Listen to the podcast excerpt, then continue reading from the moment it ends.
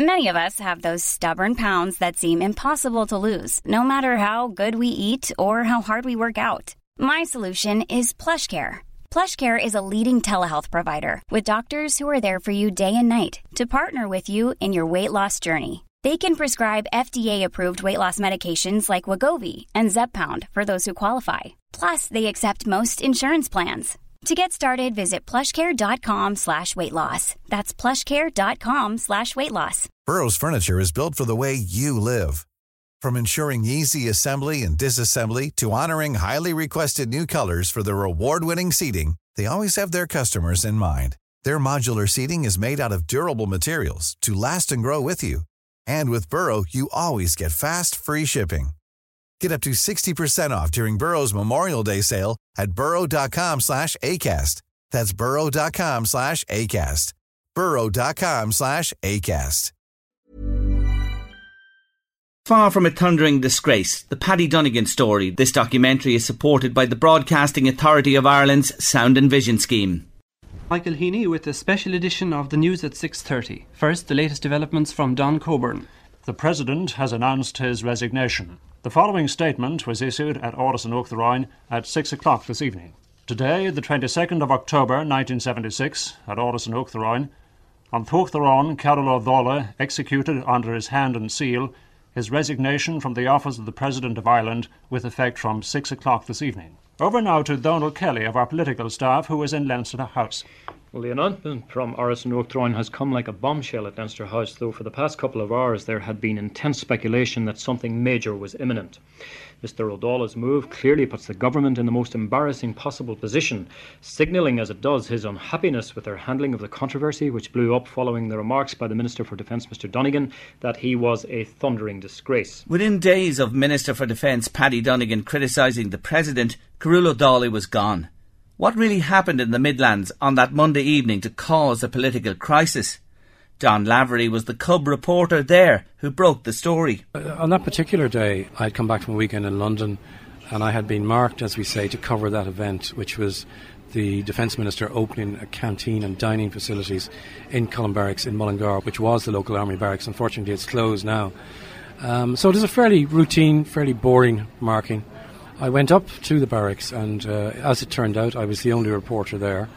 Nobody else deemed it worthy of coverage. I was there a short while, and Mr. Donegan arrived along with a couple of army press officers. Uh, I asked one of the press officers for a copy of his script of his speech. Uh, Mr. Donegan overheard and came over to me and gave me his speech, and in fact, it was the only copy of the script available. So I had a look at that uh, speech. It was pretty dull. There was nothing in it. So I gave it back to him and thanked him. And uh, he did the opening and uh, had a walk around, and eventually we had lunch in the in the canteen, the new canteen. Um, I was sitting opposite uh, Mr. Donegan uh, at the lunch table, about eight to ten inches away from him. Um, I knew what was in the script. I expected it to be a pretty boring speech. He stood up in front of me to make a speech. He took the script in one hand and he threw it down in front of me, and he said, "I'll give you some news for the press." And he then launched into uh, um, an off the cuff speech, which was totally departed from the official script, uh, basically criticizing the president in regard to the Emergency Powers Bill. Uh, why had he sent it to the um, Supreme Court? In the middle of that uh, speech, he uh, very succinctly said, In my opinion, he is a thundering disgrace, and looked directly at me. And he made a couple of more remarks and then sat down. Now, at the time, I had uh, very good shorthand. Uh, I took a good shorthand note of his, of his speech. Um, I was sitting beside an army press officer that I knew, and he kicked me very sharply on the, on, on the shin um, just to make sure I understood the importance of what had happened. Uh, I had really, because uh, the president was the supreme commander of the defence forces, and Paddy Donegan had just insulted him in front of a room full of commissioned army officers who owed the president their loyalty. Um, nobody objected, nobody walked out. Uh, Mr. Donegan, when he was coming out of the, the canteen, asked a senior army officer, What did you think of that? And the army officer said to him, uh, Straight from the shoulder, as usual, Minister. So I had no doubt that he said exactly what he wanted to say. He said it in his own inimitable style. So I walked back to my office and the local correspondent, uh, the editor, was away for that day, so I filed my story to the uh, daily papers and to RTE, and uh, then all hell broke loose basically. 1976 was one of the worst years of the Troubles, with Loyalists bombing Dublin and Monaghan, and the IRA murdering British Ambassador Christopher Ewart Biggs and Garda Michael Clerkin. Was this playing on Paddy's mind? His good friend Jim Mooney thinks so. This guard had uh, been blown up as he entered a house in County Laois, and uh, he had been very troubled over this. I actually remember to see him crying as he told me the story of what had happened. He was so concerned about what happened. And he says to me, Look, we're going to have to bring in legislation to make sure this never happens again. It had troubled him so much to think that this poor guard had been killed and nothing had been done about it. Chris Glennon, political correspondent of the Irish Independent, underlines the magnitude of what had happened. I had a day off on the day it actually happened, and uh, I was playing golf uh, in the Dublin Journalist Golf Society. And when I came in after golf, uh, the story had broken. So the idea of a, a meal and that after the golf was banjaxed, and I immediately headed to Leinster House. And there was no doubt from the word go uh, that it, it, was a real constitutional crisis, and it certainly developed into into a big one. Joe Keneally, Paddy's official driver, had reservations about his attending the event at all, and was in no doubt afterwards about the implications of what he said. Uh, we had a long discussion about that. Before we went at all, I didn't want him to go at all, really. I thought it would be a bit ridiculous. Anyway, he was the boss and he wanted to go, and that was that. And uh, what happened there, of course, was, well, that'd be out of our control. But on the way home, like, just got he was asking me what I thought about it, and I, I, I told him you're in serious trouble over this. Or I think so, but it was too late then to do anything about it. It had already happened, and of course, once it reached the airways. Roseanne, Paddy's daughter, was boarding as the news broke. I was at school, and I remember we we'd go into the ref at tea time, you know, and the radio was on, and I could I heard something in the background about uh, P.S. Donegan, but you know, in a school with I don't know so many hundred girls, so you couldn't hear it. And then Sister Eucharia, who's from Drogheda, actually called me from the ref and brought me into the religion room. And she told me that it was all a big storm in a teacup and not to worry about a thing and everything was fine. It was just a storm in a teacup. But she never told me what had happened. so I didn't really hear then until the next day. And it was it was what it was, you know. So, what went on between Monday and Thursday behind the scenes in an attempt to resolve matters? The Taoiseach of the day, Liam Cosgrave, used a payphone to ring the Áras and offer his apologies to the president, but the president didn't receive the call, wouldn't take the call.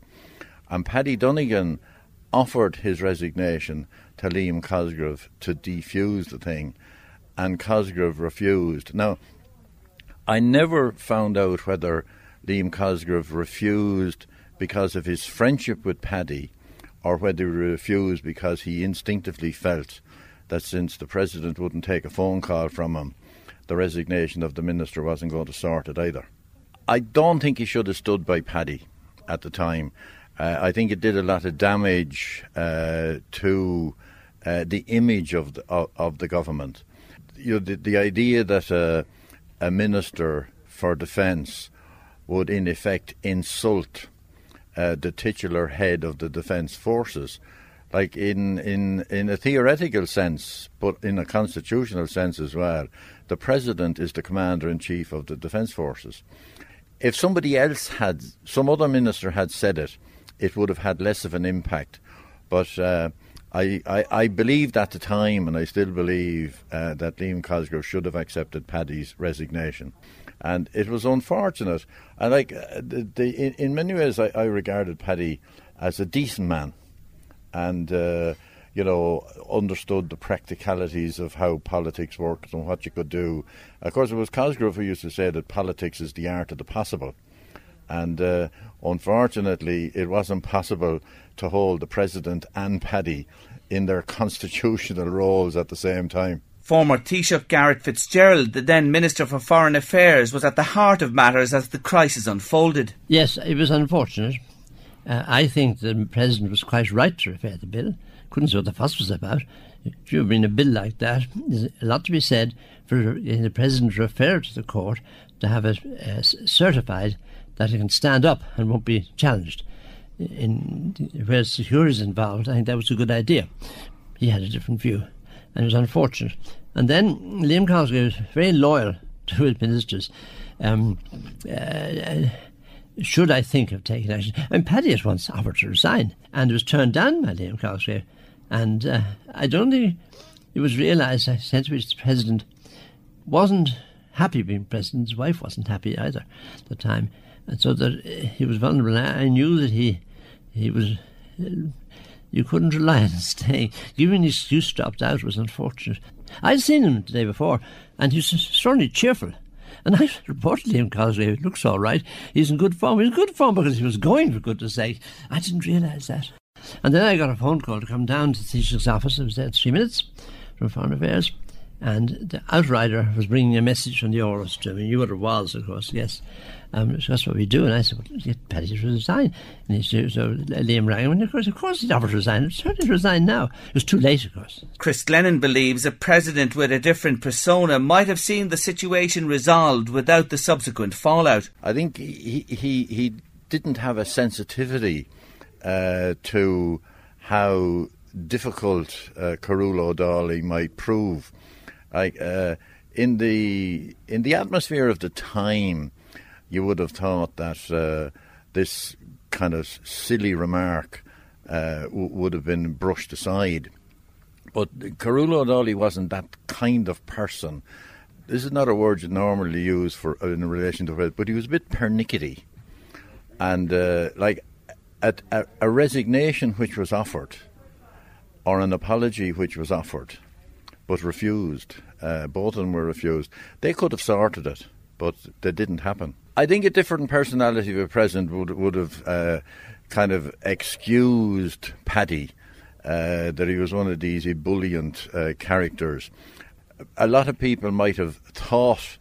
Uh, what Paddy said, but unfortunately he said it. Did Paddy regret what he said? How did it affect him or his standing with the Fine Gael party in Louth? Betty Conaghan, his political secretary, didn't believe it had much impact. Well, I tell you, Paddy was a loyal supporter of uh, Liam and an admirer. It had been a loss to the country. He was a very hard-working minister, and TD, you know, he was. You never got any feeling. Now, what it was privately for him, I do not know, but um, no, I never sensed any feeling of regret, shall we say, which one would expect if it was true. But uh, he got on with it, just, yeah. And Pat Bellew was in agreement. He said what he said. Probably not the right thing to say. Not in the right place. It might have affected his standing with, within the party, maybe, but certainly not in the county. Not among his own in the county, anyway. So it, it didn't matter there, I think, you know. It was unfortunate, but that's the way it was. Fine Gael Minister Fergus O'Dowd believes Paddy paid for those three words. But clearly he expressed a very strong view and he was entitled, to, obviously, to have his opinions. But the fact that he was the Minister for Defence and that the President held office as the Commander in Chief, that was the constitutional issue. He said that he regretted saying them and he withdrew them. And I mean, that's history now. Paddy had to, to leave his job and then he moved on to a different position after that. So he paid a high price for it as well.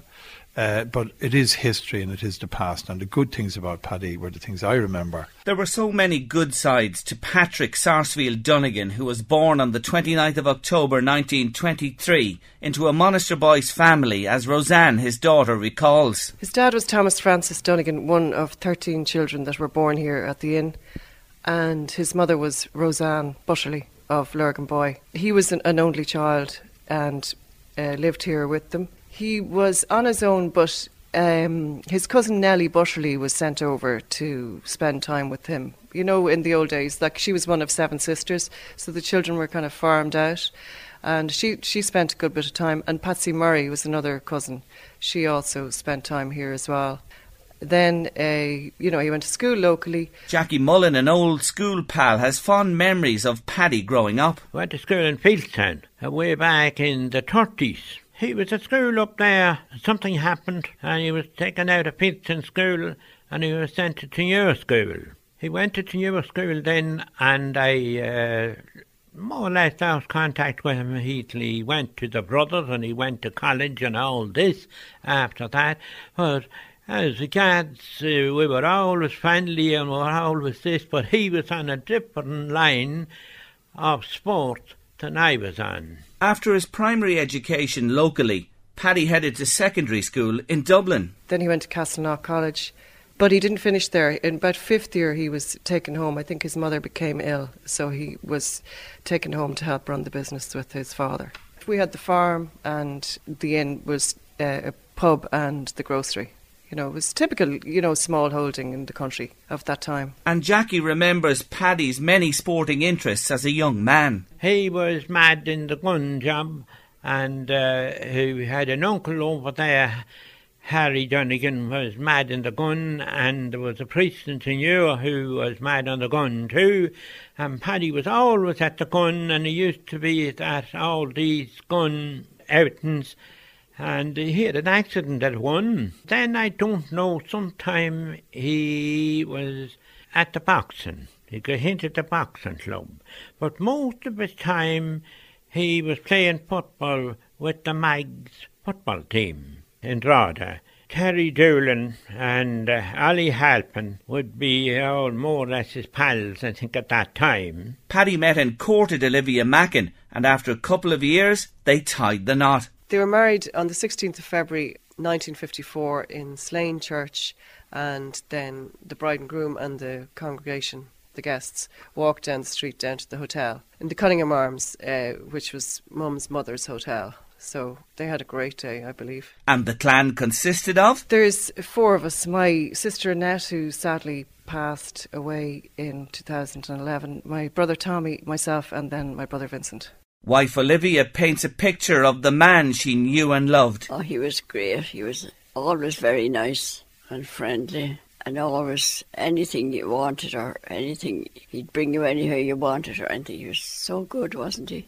Well, usually we wouldn't go out in the evening. We maybe eh, go for a drive and you know get out and go for a walk. But we never did anything extraordinary. You know, we just were dead easy, weren't we? He was a marvellous man. Always busy. He wouldn't he wouldn't be happy unless he was busy. His life was to be doing things.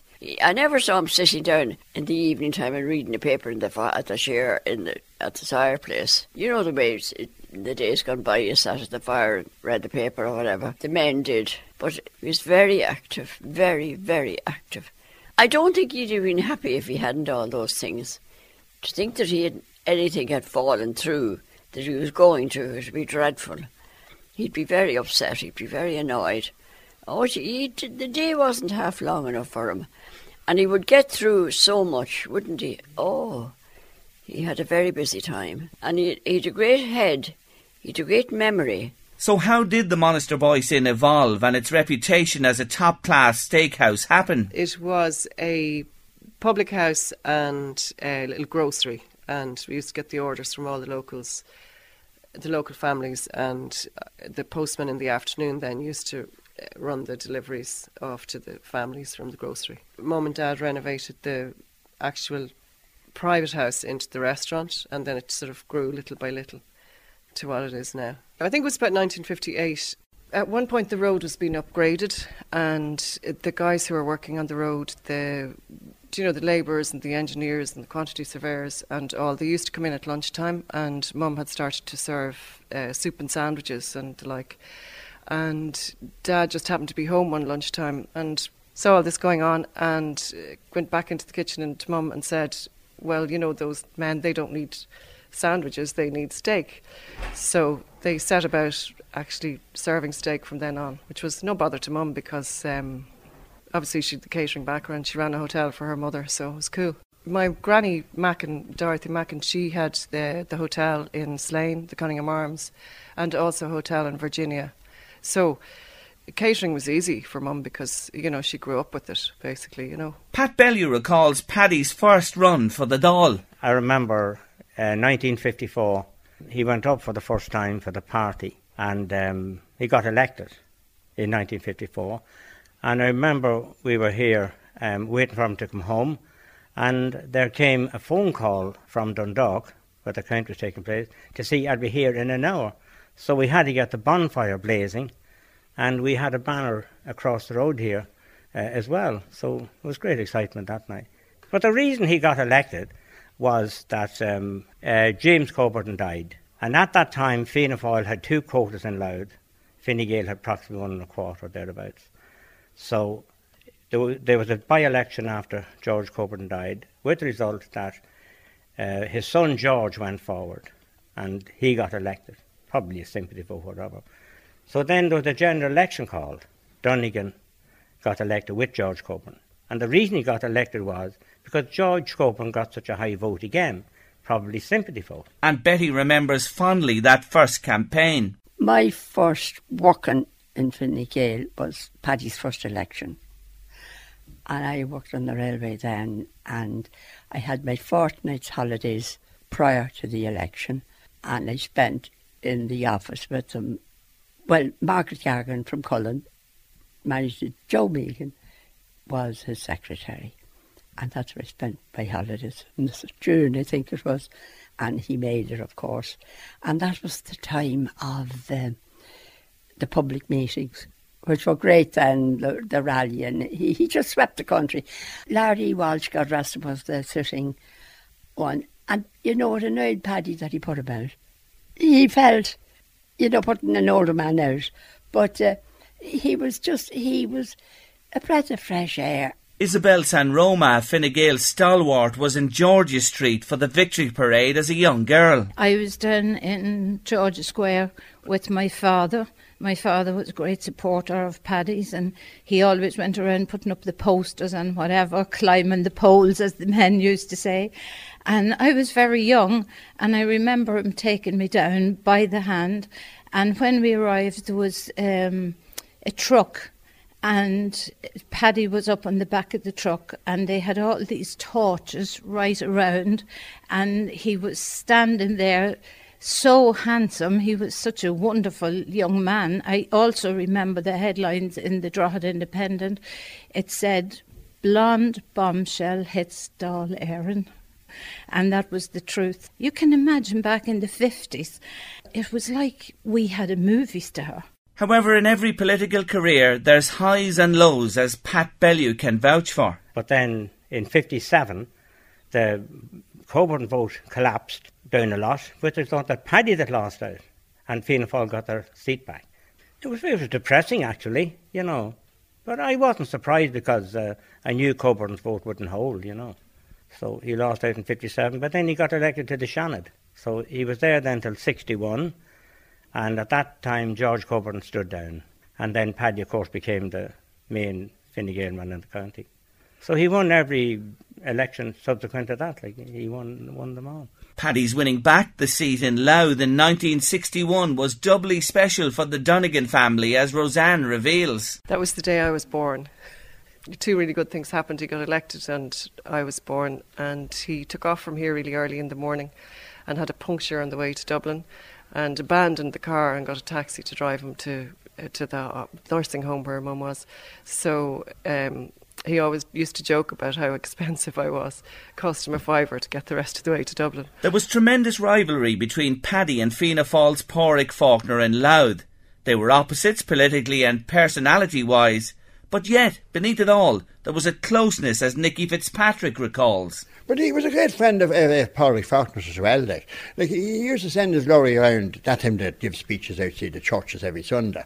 And like, he, when he was finished giving the speech, he'd let Paul Faulkner up on his lorry to see how heavy it. They got on well. Betty remembers another woman who worked closely with Paddy and tells us about the demands on the politician from his constituents. He had his secretary, Phil Bell. And sure Phil was Phil was as an encyclopedia. She was just wonderful, you know. And uh, Phil did all the political end and all that until he was made minister. And uh, he took Phil with him to Dublin. She knew what he was thinking, you know. And then that's when I stepped in as the political secretary. And by God Almighty, anyone that goes into politics is mad. They really are, because I was in at the deep end and I was out every night of the week at meetings. The clinics were Monday night. I think Paddy was the first to start the clinics in Ireland. And he used to, to do the two, the one night, which was rough. It was rough on a Monday night. My God, the crowds. That used to be waiting for him. So there was all kinds of things looking for houses and people stuck in flats and you name it, they were looking for help. And if whatever he did, whatever he could do, he did. So it was more Fianna Fáile's than Philly Gaylors. They are looking, you know, and the way he felt he was elected for all the people, not just Fianna Gaylors. And people would tell you that. Some of them wouldn't. They wouldn't give him the credit. But he did. He worked tirelessly and he saw through from the beginning that there was an ending, whether it be good or bad. He did his best for them, you know. Beside his role in public life on the national stage, Paddy was a member of Louth County Council, where he served as chairman from 1967 to 1973. Jim Mooney tells a story of Paddy's personal generosity that made a difference in ordinary people's lives. Yes, he was a, uh, on the Louth County Council. He was a, a very, very good uh, worker for the ordinary people. I remember him telling me uh, in Louth Village they had a bad housing problem, and uh, the Louth County Council were very short on funds. Now, a site had come available, but they had no money.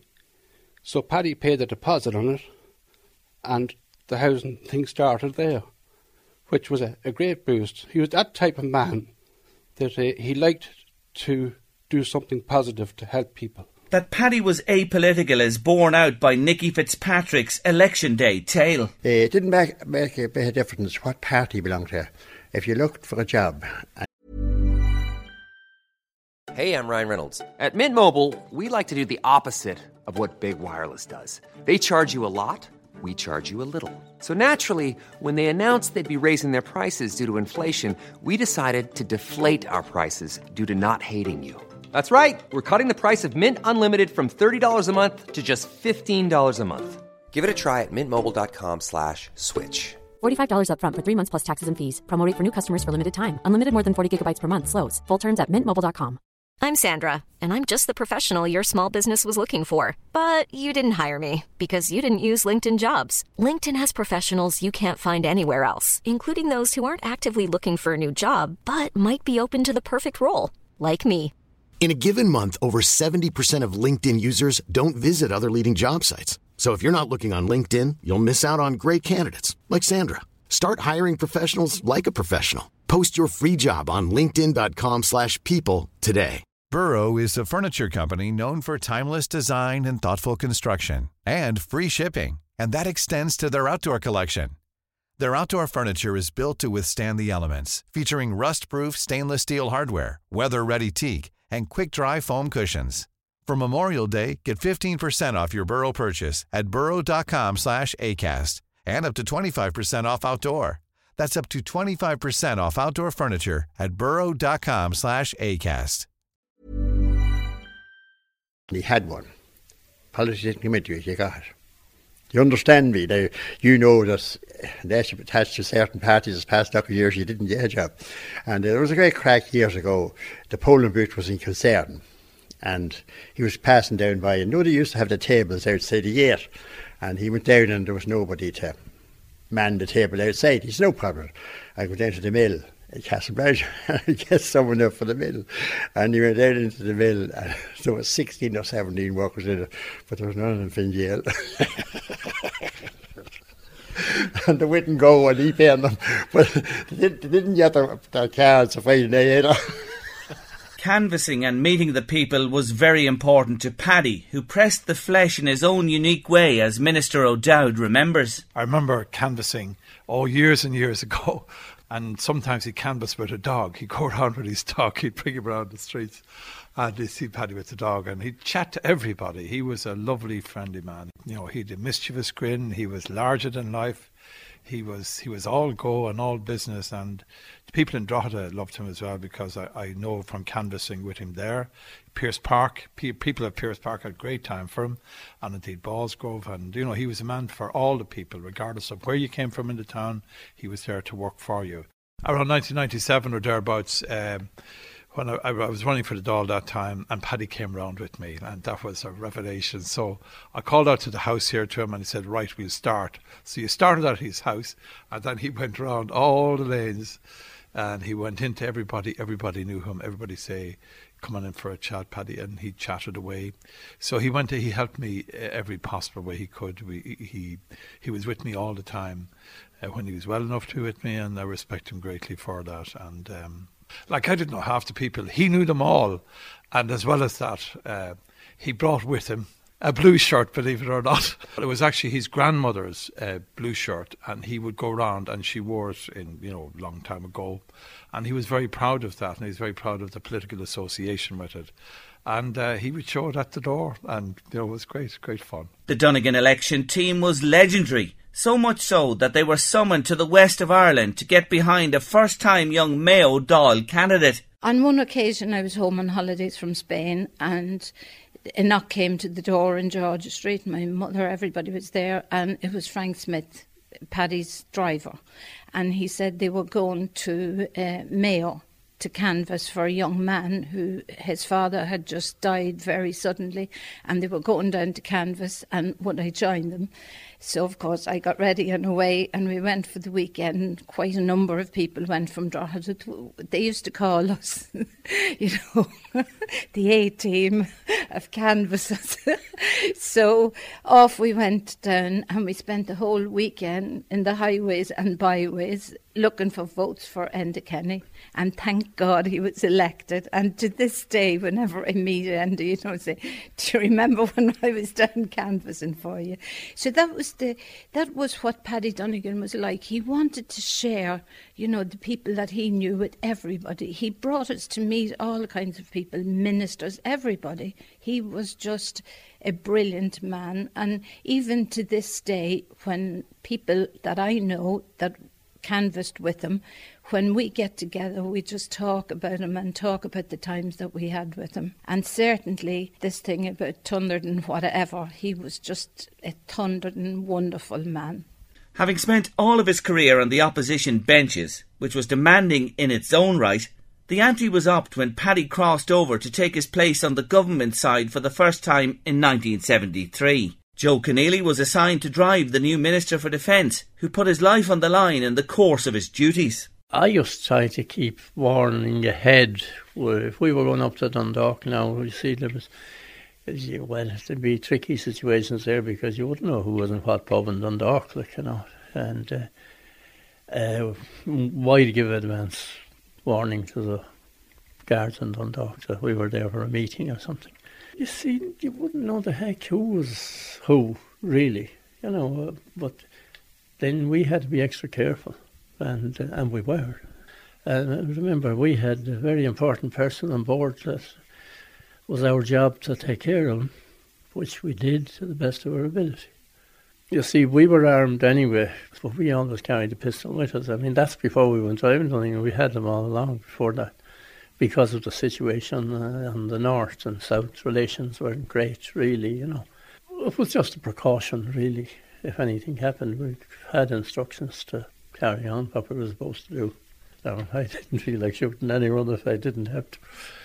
Oh, the driver was armed, yes, and as well as the escort. They, they were armed with the heavy stuff. We always had an escort. And Betty Conahan recalls a couple of hairy occasions in her time with the minister. I remember one time doing a clinic in Dundalk, and it was the night Mary Drumm was murdered, and there was an angry gang outside that thought Donegan was there, and disappointed it was only me, but. Um, the, the guards I know uh, in the novel state how they were going to get me out because they were angry.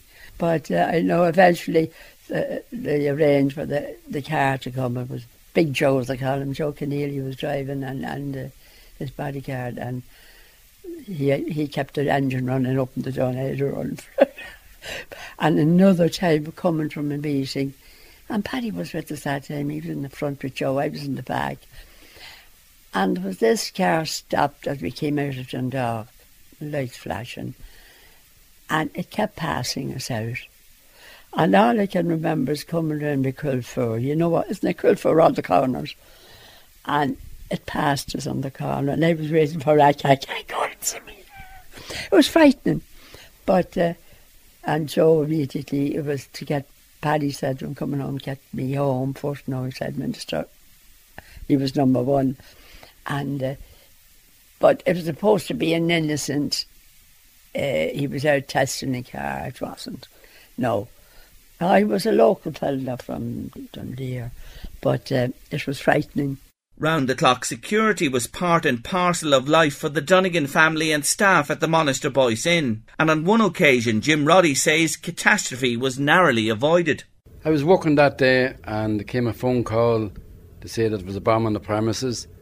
We tried to clear the place that evening, that day, but nobody believed it. We got a we had a big job to get the people out. Eventually, we did. The manager at the time was um, Pascal Crehan from Annagassan. He thought some there was somebody inside. He went back inside to check, and while he was checking the toilets, the bomb went off. On the bottom wall of the restaurant, it blew a fair big hole, and it shattered all the bottles of wine and spirits that was along the counter. But the next day, the staff and locals all bunched in and we got the place. The place was open the next day. Besides politics, farming, and the hospitality business, Paddy became a significant player in the grain and agri supply sector, according to one of his right hand men in the business, Jim Mooney. Well, he started up in Annagassan, as I say, and he started there in an old mill driven by a water uh, wheel. Then he moved to Castlebellingham and he opened up a, quite a big grain operation there. He started in Annagassan in 55, moved to Castlebellingham in 58. Then in Drogheda, he moved to Drogheda in 1961 and he bought the Drogheda Oatmeal Mill and Company on Merchants Quay. It was in the Merchants Quay premises that he made uh, flake oatmeal under the trade name of Bowen, or the Irish for Boyne. Then he developed a market on the flake meal and he exported to America under the trade name of, of Pride of Erin. And then after that, he bought Cairnes' Brewery on the Marsh Road, where Scotch Hall is now. That was in 1961, and he carried on from that till 1982. He had an agency for malt barley for Arthur Guinness, and this was a great, great boost for the farming area of Loudmead and North Dublin. He was a very good employer in the region of 150, and during the harvest peaks, which ran from usually August to the end of October, he would have another extra 100 people. Businessman Neil Lund began his working life in Donegans as a young man and knew all about Paddy's good nature. He was generous to a fault with a lot of his friends, uh, and uh, there was uh, nothing that Paddy wouldn't do for people. And he was also incredibly generous with his time and commitment uh, towards people who had run into difficulties in, in, in their in their lives, whether it was their work life or whatever. Paddy was uh, always somebody that you could turn to, or they would turn to, uh, to help them out. A childhood memory of neighbour Teresa Devon reveals another side to Paddy's generosity. My recollection is that every Christmas, this would, would have been the early 60s, and every Christmas um, for a number of years, Paddy Donegan and his wife Olivia would have brought myself, my brother, my sister, my mother, and there was another family as well and we would all go off in cars to see Santa Claus in Dublin. That was a huge thing at the time because not many people would go to Dublin at that at that stage, particularly children. We would go to see Santa Claus, and then we were taken to the Dáil for our tea. And you know, like we got we got treats there that you would never get at home at the time. There was all sorts of goodies and chocolate biscuits and and all sorts of things like that. And it was very very exciting for us as children. Now I was very small at the time, but I can remember it, and I can remember coming back through O'Connell Street and they stopping at Henry Street to let us see the lights and just all the glitter of the lights. And it was really exciting as a child. Now, I, you know, I have great memories of that. Yeah, my dad died before that. I was only eight months old at the time. So, like, it was a very nice thing for them to do for us because we never would have got to do anything like that if, eh, you know, if they hadn't done it. And Teresa's mum, Anna Devon, was equally impressed by that annual trip to Dublin, but for a different reason. And then they, they took us over to the Dáil, Paddy and Mrs. Donegan. Paddy, yeah, Mrs. Donegan. And uh, we got her tea, which was lovely, and biscuits and all the goodies we would never see. And uh, then we were sitting at the table with the James Dillon. He was uh, the the leader of Fine Gael at the time, and he was sitting at the same table as us. And uh, thought I was elect because I was a, I was a Fine Gael supporter all my life, and I imagine being sitting beside the the, the leader of Fine Gael. Great memory. When Paddy was round, things always happened as Roseanne cast her mind back to Christmas time. Oh, there was always a special air. You know, you never knew what was going to happen next, and there was a new energy about the place. It was just really exciting. At Christmas time, he used to go off into Fair Street and take all the orphans out of the orphanage and bring them out here to the inn and give them, you know, a lovely big meal. And then he had presents for the girls and for the boys, all wrapped in different paper. Like we great crack those days. We, I mean, for us as kids, we had like loads of kids to play with on the day. It was brilliant, fantastic. He was kind to a fault, especially to his own. And as neighbour Jim recalls, he wasn't short on good-natured devilment. Yeah, I was born uh, right next door to Paddy and I knew him from I was a kid. Uh, every Sunday he'd come to me for to go to the matches in Croke Park. I remember well 49, 50, 51, those great matches with Louth and Meath, the draw, the draw matches, etc. But uh, he he was devious in ways, you know. Uh, he would bring me to the matches, and he decked me out in the loud colours, red, white, rosettes and hats, and you name it and he'd drive me home in the evening and run me in to my mother and father, who, Lord rest them, were mad Meath people, but he took great pleasure out of this. There was no end to Paddy's interests or talent as driver come good friend Joe Keneally enjoyed sailing the high seas with the minister on his boat Whirlaway of Howth. Oh, he was. He was, a, he was a very keen sailor. Great into navigation and all that sort of stuff as well. Like, you know, he, you know, we used bring some of some of the kids with us and go to the Isle of Man for a weekend and back. Two of us did all sorts of sailing, and so we raced around uh, Marks and Howth and Skerries, and we did a few distance ones across from Abersoch and Wales and Holyhead to Dundee and, and Howth. And then we went on a long trip down to France on, on holiday sailing, you know, which was very good. We called it uh, the Salcombe River on the way, and there was a party on there, and there was all sorts of boats dressed overall, and we brought Pearl away in and dressed her overall as well, with our flags, and then we went into the Channel Islands on the way, down through the Mercuries and into the Minkies and into Saint-Malo, and spent a fortnight around the corner in Erquy and came back from there and had to, we stopped at the Scillies coming back. So that was a marvellous trip that everybody enjoyed. And Paddy's love of horses was legendary, as Roseanne can tell us. I loved horses. He loved loved all animals, but he loved horses. He used to hunt here from Monasterboice with the Louths, and uh, he kept a couple of race horses way, way back, but that never really went anywhere.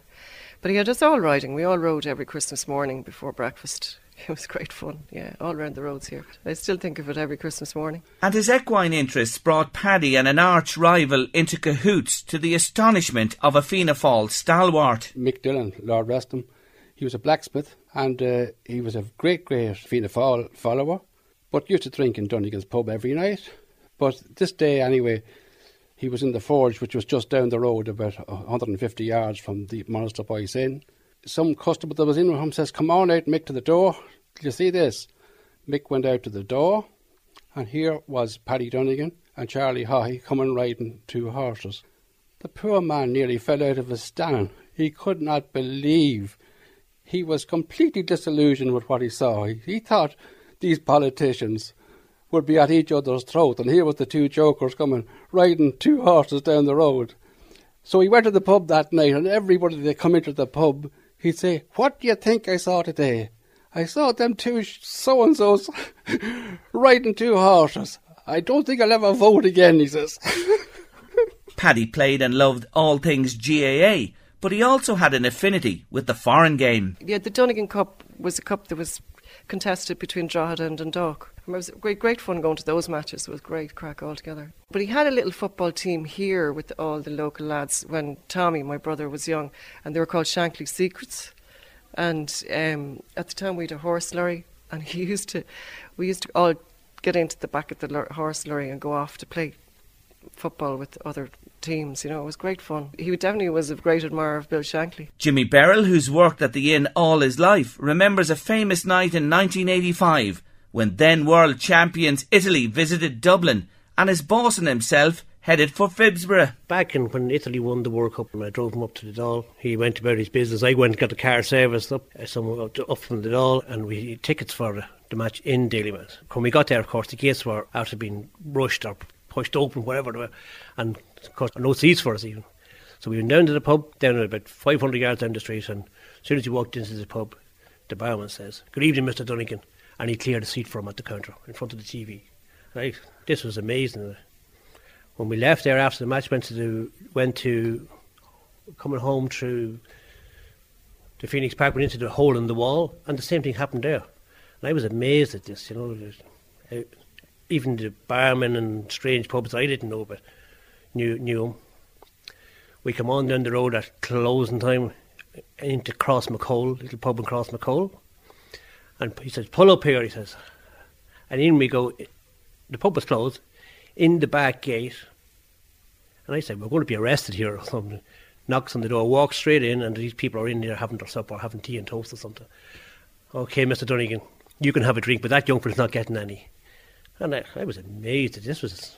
He was just. Everybody knew him.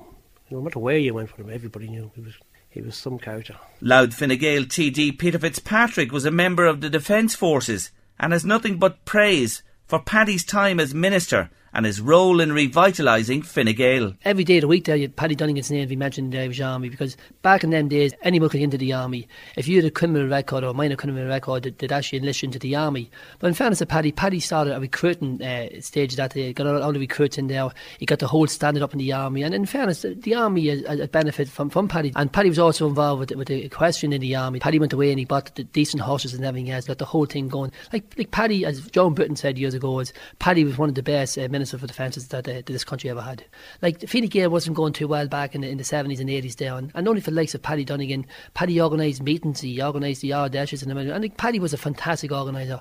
And people don't realise that. Like, like Paddy was was a member of the Dáil for 27 years, and like 27 years was an awful long time in them days in the moment. And like we've a lot to thank Paddy for. Like Fine Gael for the last number of years has, got very strong at the moment, and like and in fairness, it's all back to Paddy and, and his, his roots. We've an awful lot to thank Paddy Donegan for. As you know yourself, he was a family man. He was a uh, he was a publican. He was also a farmer. Like you know, he's one of these people that never fail to get his hands dirty. I have nothing but respect for Paddy Donegan. When he bowed out of public life in the eighties, Paddy devoted more time to some of his passions. He read a lot, and he used to shoot a bit, and reared pheasants, and you know, obviously he loved his dogs, and did a little bit of fishing, and you know, he, he, he kind of led a quiet life, but he enjoyed it, you know. And then very laterally he was ill, so you know his his outgoings were a little bit diminished. But um, Yeah, no, he had a he had a good quiet time after after he finished with politics. Paddy passed away aged 77 on November 26, 2000. A difficult time for the family. Oh, the great sadness. The sadness was unbelievable. And it was just so palpable. It was overwhelming. Absolutely overwhelming. And then the droves of people that came up to the house. There, people were so amazing, uh, fantastic, and all the stories we heard that we'd never heard before, and the people we met, or you know, you'd have heard stories of old, and you'd have heard people's names mentioned, but you might never have met the people, and then they'd arrive at the door, and you're able to put, it, you know, talk to them and put a name to the to the story. It was fantastic, really, but incredibly sad you know. Kay Duffin was part of the congregation at Paddy's funeral mass and remembers fondly a play on words by the celebrant. Paddy's funeral mass was in Tinure Church, which is the parish church, and uh, Father McCardle was the priest. So Father McCardle had, you know, visited the family and all the neighbours, and he found out so much about Paddy and what a decent man he was, and how clever he was, and how good he was, and all. And uh, he said, um, in summary, then, when he was given his eulogy at the mass, he said, I'll say that Paddy was a thundering success. And John Bruton was there, and you know the big laugh he had. Well, it, we were all, you know, really surprised and amazed, and it was, you know, a terrific ending to it all. So, what is Paddy Donegan's legacy? Fergus O'Dowd pulls no punches. Well, I, I, think about Paddy. I admire him most, as I said, for standing up against the provisional IRA. That was really his most important point that that I can re- recollect from him. And indeed, we needed that clarity. We needed that clarity because the previous government, as you know, uh, some members of it were sacked by Jack Lynch because they were alleged to have been gun running at the time. There was a trial in the High Court. There was, you know, there were there were there were you know there were refugees coming from the north into our into our own county and indeed out to Gormanston. There was serious civil strife north and it could have moved south, and it didn't. It didn't because of people like Paddy Donegan and people like Jack Lynch who said, no, we're not going down this road. You know, we're not going to support violence. We're going to solve this issue constitutionally and through democratic politics, which is what they did. Paddy may be gone, but his memory lives on, as Jimmy Beryl can testify. At the moment, the amount of people that come in and t- uh, talk about him, and everyone, I haven't, I'm here 30, 31 years at the moment, and nobody has ever said a bad word about him even uh, Fianna whatever, Sinn Féiners, never, never said a bad word about him. If he could do a good turn for you, seemingly he did. So, so many people come in here and says, I knew Paddy Donegan when he was such and such, or my father knew him, or my father worked with him, or I worked with him. But, but of course, he had a lot of employment. He gave a lot of employment in County Louth uh, way back and well, before my time. probably, but he was no, he's very well got and very well known. Lifelong Fine Gael member Nicky Fitzpatrick says Paddy was a true blue. He was a true, a true, true politician, Fine Gael to the backbone. Nothing else meant to answer to him, only Fine Gael. But he was a real politician. He certainly wouldn't stand for the, what's going on in politics at the present time. Paddy Donegan's shot from the hips, straight from the hips, as I, I called as he saw it. Make no mistake about it. Straight from the hip is right, as RTE reporter Tom McCaughren found out when interviewing Paddy after the gun running ship Claudia was intercepted off Helvick Head with a catchment of arms destined for the IRA in 1973. I don't know. You see, we were, we were only on radio. I'm up all night, you see, and we're getting the radio uh, information coming in. Do you know the country of origin of the arms? No, I don't know the, that country, no. Well, do you think that these arms were destined for the IRA? I have no uh, opinions on that, except that uh, Certainly they were not being brought in here to shoot ducks. And what does it mean to Roseanne on carrying the Donegan name and her dad's legacy? Oh, I'm immensely proud. It's you know, it's a real legacy to be to be his daughter, to be one of his children. Everywhere you go, when you say where you're from, people ask, "Oh, do you know the Donegans?" and and then it opens up. You know, it's it's super, really fantastic. We leave the final words to Isabel San Roma. But the one thing I was trying to think the other morning at home what would I like to say about him? And I really would want to say that Paddy remained a man of the people all his life. Like he played football with Eddie Mullen, who lived across from us. He played with Ned's Ray. He went into their homes, he sat at the side of the fire, he was with their mothers, he was just a man of the people. And even when he became minister, as all those years passed by, and I still remained friends with him, as minister, he was still that simple, nice guy, that man from Monasterboice, that footballer, a man of the people. That was Paddy Donegan. Every night I sit here by my window, window. staring at the lonely avenue, avenue. watching lovers holding hands and laughing, laughing. and thinking about the things we used to do.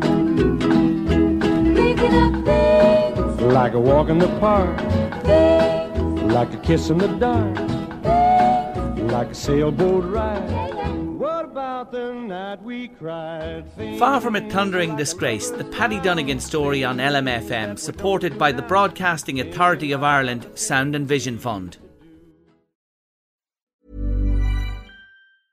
Cool fact a crocodile can't stick out its tongue. Also, you can get health insurance for a month or just under a year in some states. United Healthcare short term insurance plans, underwritten by Golden Rule Insurance Company, offer flexible, budget friendly coverage for you. Learn more at uh1.com. When you make decisions for your company, you look for the no brainers. If you have a lot of mailing to do, stamps.com is the ultimate no brainer. Use the stamps.com mobile app to mail everything you need to keep your business running with up to 89% off USPS and UPS. Make the same no brainer decision as over 1 million other businesses with stamps.com. Use code PROGRAM for a special offer. That's stamps.com code PROGRAM.